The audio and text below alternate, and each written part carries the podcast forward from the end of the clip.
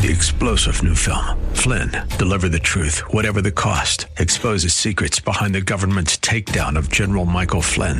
Flynn knew what the intel world had been up to. He ordered the first audit of the use of contractors. This set off alarm bells. He told the truth. He was the most dangerous person for Donald Trump to hire. They had to get rid of Flynn. Flynn, deliver the truth, whatever the cost. Available now. Watch it today. Go to salemnow.com. Salemnow.com. Well, it may have started in a manger, but as we'll see today, it culminates on a cross. The life of Christ, next on today's edition of Abounding Grace.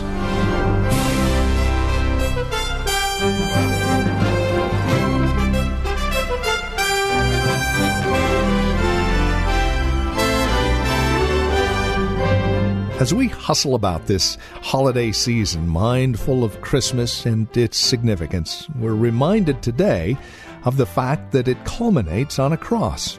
The Crucifixion of Jesus is the title of our message today. We're in Luke 23, verses 26 through 49.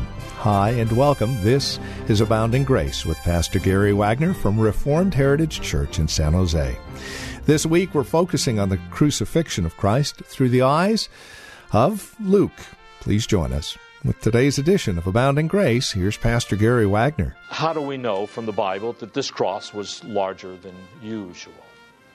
Because when they put the sponge soaked with sour wine up to Jesus' lips, they couldn't just reach up and give it to him.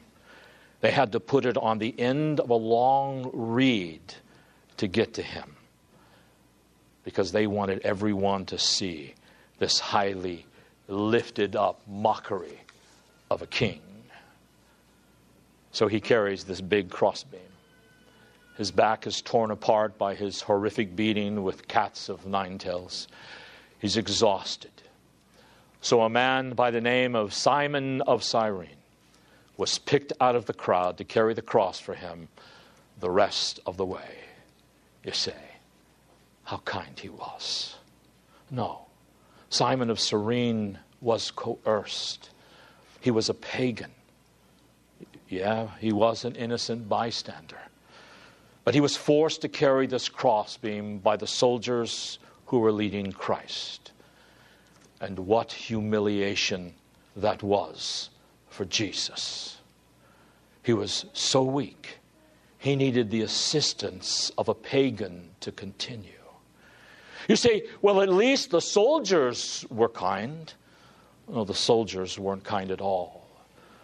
They didn't want Jesus to die just yet. They had more cruel fun that they wanted to enjoy on Calvary's cross. There was not one kind thing about the event involving Simon of Cyrene. This was not a pause in Jesus' suffering. Here you see the man of the Son of God incarnate being forced to be rescued by a sinner, and all of this humiliation was for our benefit and in our place. So we wouldn't have to go through it ourselves without any hope. Then Luke records something that none of the other Gospels record in verses 27 through 31 it says. And following him was a large crowd of people and of women who were mourning and lamenting him. But Jesus, turning to them, said, Daughters of Jerusalem, stop weeping for me, but weep for yourselves and for your children. For behold, the days are coming when they will say, Blessed are the barren, and the wombs that never bore, and the breasts that never, ga- that never nursed. Then they will begin to say to the mountains, Fall on us, and the hills cover us. For if they do these things when the tree is green, what will happen when it is dry? Now, what's happening here? He's going up a hill to the cross. And as he passes this large crowd of women, uh, they begin, as mothers and daughters would do, crying out very loudly because of the way Jesus was being treated because of the way he was being abused and beaten. And I'm sure there was some appreciation in the good and kind heart of Jesus for their sympathy. So, why did he respond to these women the way he did? He looked at these women. They seemed to be broken-hearted because of the way Jesus was being treated. And they were mourning and groaning. And Jesus rebukes them. And he says to them, Daughters of Jerusalem, stop crying for me, but weep for yourselves. And then that very solemn phrase, and for our children, and for your children, for behold, the days are coming when they will say, Blessed are the barren, and wombs that never bore, and breasts that never nursed. There is coming a day when people are going to say, It is blessed to be barren and infertile and not have any children. And on that day, they'll say to the mountains, Fall on us, and the hills cover us. Now, why did Jesus respond this way? Why did he rebuke them? Why did Luke record this when none of the other gospel writers did? Well, the first reason is he doesn't want us to forget that tears over what was happening to himself was not a test of discipleship. That is, these women were crying their hearts out over Jesus, but they weren't repentant. And this flood of tears was not evidence of repentance and belief in him. In fact, Jesus said, Cry for yourselves, judgment is coming upon you. Now, the important thing for us to learn and remember and remind ourselves over and over again, because we are such emotional beings, is that emotions are not proof of salvation. Simply because you feel saved doesn't mean you're saved. Tears, even floods of tears, are no sign that you are really believing or really repenting of your sins. Remember Esau's tears? In the book of Hebrews, it says that when Esau realized what he had given up by selling his birthright to Jacob, it says, For you know that even afterwards, when he desired to inherit the blessing, Esau was rejected, for he found no place for repentance, though he sought it with tears.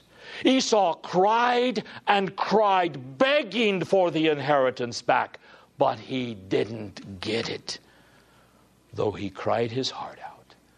Because even with the tears, there was no repentance whatsoever. Now, that's important for us to bear in mind.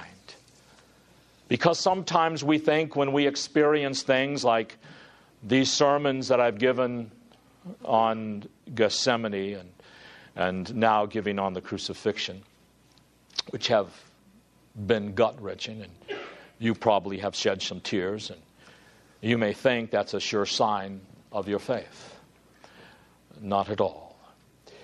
If you grieve or cry over what happened to Jesus in his suffering and death, that is no sign that you are a Christian.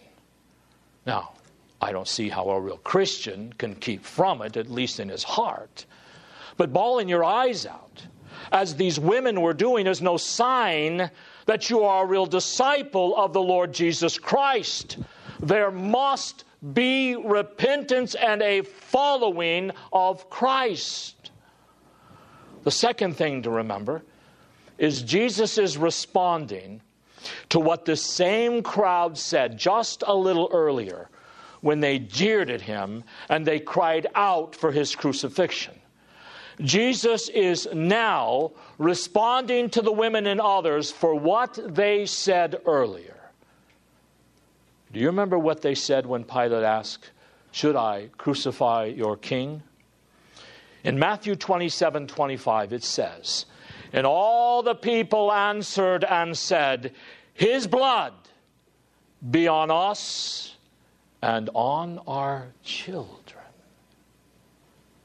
Can you even imagine such a thing? Now, what were they saying? The crowd and these women were saying, we will take full responsibility for the death of the Lord of glory. We and our little children.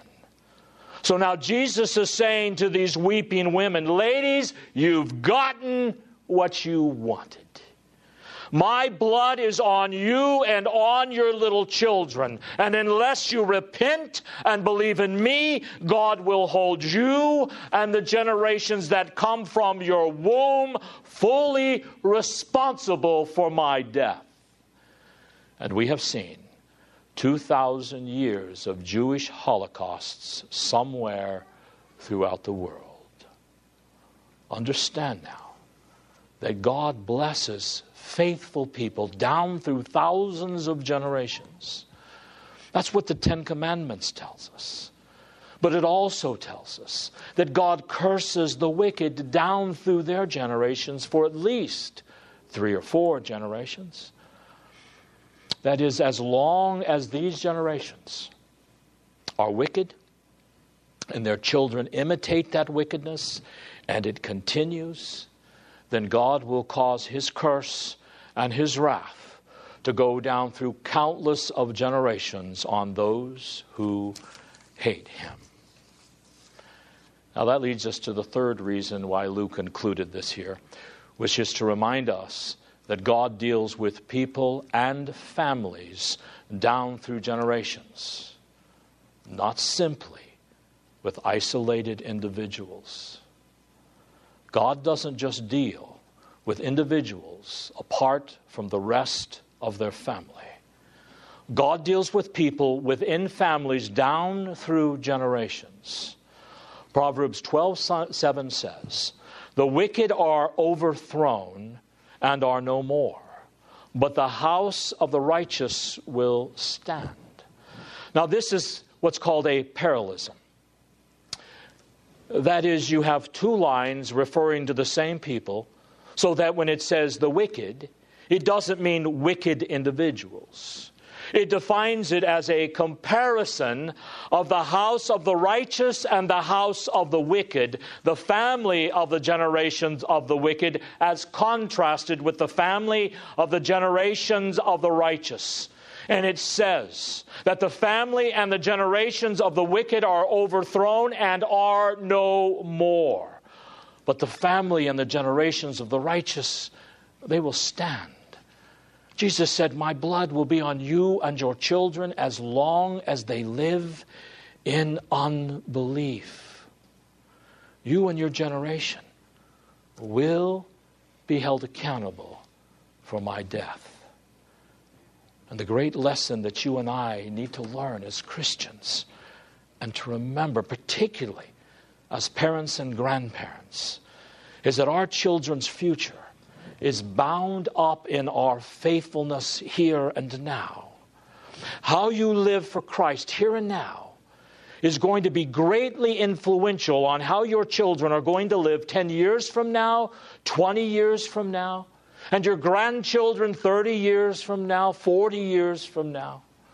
My dearly beloved brothers and sisters, there is nothing nothing more important than teaching your children to bow before the King of Kings and Lord of Lords and to faithfully obey Him in the little things every single day. When Jesus passes these women, do you know what He's really saying to them? And notice again what He said. He said in verse 28 Daughters of Jerusalem, stop weeping for me, but weep for yourselves and for your children. For behold, the days are coming when they shall say, Blessed are the barren, and the wombs that never bore, and the breast that never nursed. Then they will begin to say to the mountains, Fall on us, and the hills cover us. Now, he's talking here about the fall of Jerusalem, the most devastating event in history. Millions of people died, and the city was reduced to ashes. And that is what he is talking here about. Cry for yourselves and your children. Why? Listen, beloved, because there are some people on earth for whom I will not bear the judgment of their sin. They will have to bear their own judgment in hell. Weep for yourselves, ladies.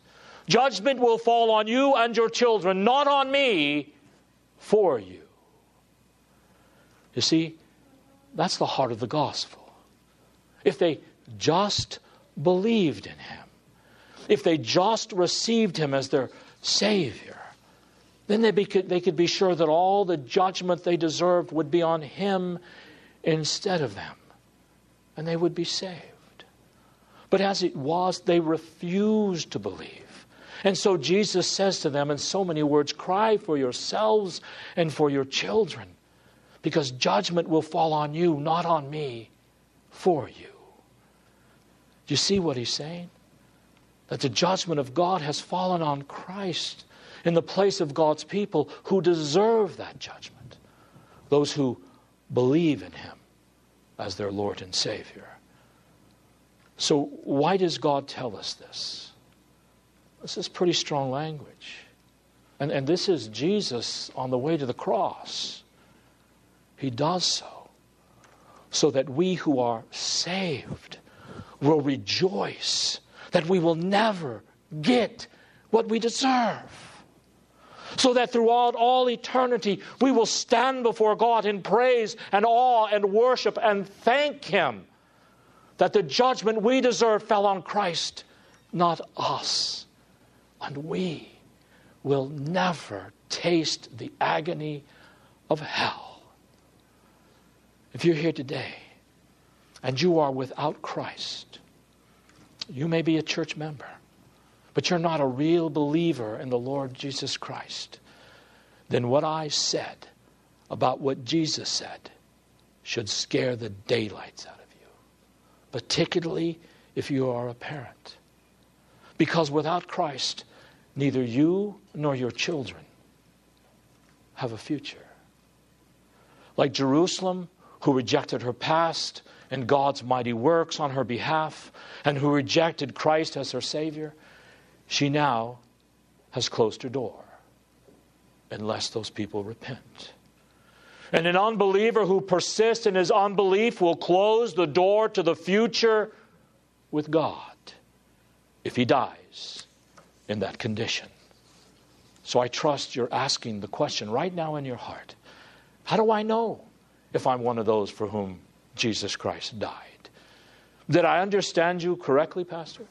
Are you telling me what Jesus said to the woman is that he did not come to earth to be a substitute for everybody, but only for his own people? Then how can I be sure I'm one of those for whom Christ shed his blood? Because if Christ did not die for you, dear friend, then you have absolutely no hope. You will never be saved. There is not the slightest possibility you will not go to hell you will be condemned throughout all eternity if Jesus Christ did not shed his blood to save you. You say, well, how can I know if I am one of those? Am I going to have to remain in the dark and, you know, just keep my fingers crossed until I die and hope that I'm one of those? No. You can, right here and now, rather know whether you are one of those people for whom Christ died. In John 10, Jesus said, I am the shepherd, you are the sheep. And the good shepherd came to give his sheep life and give it to them more abundantly. And the good shepherd came to lay down his life for his sheep. You notice he didn't come down to lay his life down for goats. He didn't lay his life down for the wolves. But he did come to lay down his life for the sheep. And then he said, my sheep hear my voice and follow me, and I give them eternal life, and they shall never perish, and no one shall ever snatch them out of my hand. My sheep hear my voice and follow me. They've heard my voice in my word. My word has called them, empowered by the Holy Spirit, out of their sin and into new life and now the one desire of their heart is, in faith, to follow me and to live as faithful sheep, following their shepherd wherever he leads. That is how you can know whether you are one of Christ's sheep. Christ's sheep hear his voice and they follow him. My dear friends, now be very honest with yourselves. Is your heart's desire to follow every word that proceeds from our Lord's mouth? Or are you willing, still trying to live with one foot in the world and one foot in the church? Is Christ's voice louder than any other voice in your life? Is his voice truly precious to you? Are you seeking his word in all of your decisions? Or are you simply doing whatever feels right? Are you totally committed to Him as your sovereign Lord and believe He is our resurrected, victorious King who is in control of all things? Or do you fear men and big bad conspirators, conspirators whom He said He will smash like a potter's clay vessel? Are you striving to be faithful to Him in the small things? Are you praying? studying His Word, committing yourself to apply it to all areas of your life, training your family in His ways, committed to faithful Sabbath, family, and personal worship? Or are you too busy with the busyness of this world? Is He really your all in all? Think seriously about these things closely examine yourself. Because if this does not describe you, please consider carefully the somber warning of Jesus to the crowds on his way to the cross on Calvary. Because this was not only for the Jews facing imminent destruction in 70 AD, but for the churches throughout all the ages. And also keep in mind this is Christ's proclamation as our victorious King, that he will bring to nothing but wrath to all those who only give him lip service and refuse to bow the knee in total submission to his law word, not picking and choosing from his word what you want to follow. He says, Weep for yourselves and for your children, for behold, the days are coming in which they will say, Blessed are the barren, and the wombs that never bear, and the breast that never gave suck. Then they shall begin to say to the mountains, Fall on us, and hills, cover us. Beloved, Christ's crucifixion did not make him a martyr. It was his crowning as King of all kings and Lord of all lords. It is not time now for mourning and weeping. It is time for celebration and proclaiming the crown rights of Jesus Christ. Mediocrity is not tolerated in his kingdom. Not having family worship with your family, your children, is not tolerated. Owning a business, being an employee, and not listening to the Word of God and following that Word in all your practices is not being faithful to Christ. We are called to give Him our all in all. So let this be our battle cry. Stand up, stand up for Jesus, ye soldiers of the cross. Lift high his royal banner. It must not suffer loss. From victory unto victory, his army he shall lead, till every foe is vanquished and Christ is Lord indeed. Stand up, stand up for Jesus. The trumpet call, obey forth to the mighty conflict in this his glorious day. Ye that are men now serve him against unnumbered foes. Let courage rise with danger and strength to strength oppose.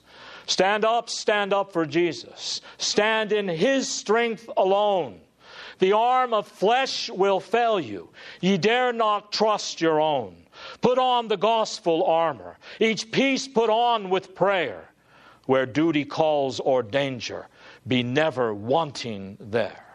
Stand up, stand up for Jesus. The strife will not be long. This day, the noise of battle, the next, the victor's song. To him that overcometh, a crown of life shall be. He with the King of glory shall reign eternally. Well, that's all the time we have today. This has been Abounding Grace with Pastor Gary Wagner from Reformed Heritage Church in San Jose. If you'd like to review today's broadcast, we would invite you to contact us for a copy of the program. They're available for just $5. Mention today's date and we'll send a CD your way. Here's where to write to us. PMB number 402 1484 Pollard Road. That's in Los Gatos, California. The zip code is 95032. Again, that's PMB number 402 1484 Pollard Road. Los Gatos, California 95032 is that address. Our phone number, if you'd rather call, 408 866 5607. That's 408 866 5607. Our website is reformedheritage.org. And if you'd like to join us for worship, Sunday services are at 2 p.m. We meet at the Lone Hill Church on 5055 Lone Hill Road in Los Gatos. Directions at our website, reformedheritage.org, or again call 408 866 5607. Thank you for joining us today. We look forward to seeing you next time we get together as we continue our studies in God's Word. Until then, may Christ be your abounding grace.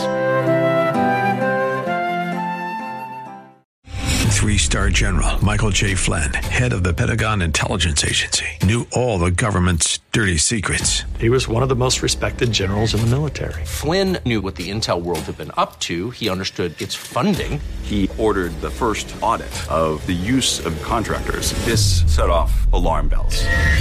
The explosive new documentary, Flynn, Deliver the Truth, Whatever the Cost, uncovers the facts behind this scandal. Flynn told the truth. He was the most dangerous person for Donald Trump to hire. I find out the worst enemy that I'm going to face in my life is right here in America. They took my assessment and they wanted me to change it. And I was like, I'm not changing it. They had to get rid of Flynn. With in depth interviews, archival footage, and never before seen personal records of the man behind the headlines. I just felt like I was drowning. Flynn, deliver the truth, whatever the cost. Available now. Watch it today. Go to salemnow.com. Salemnow.com.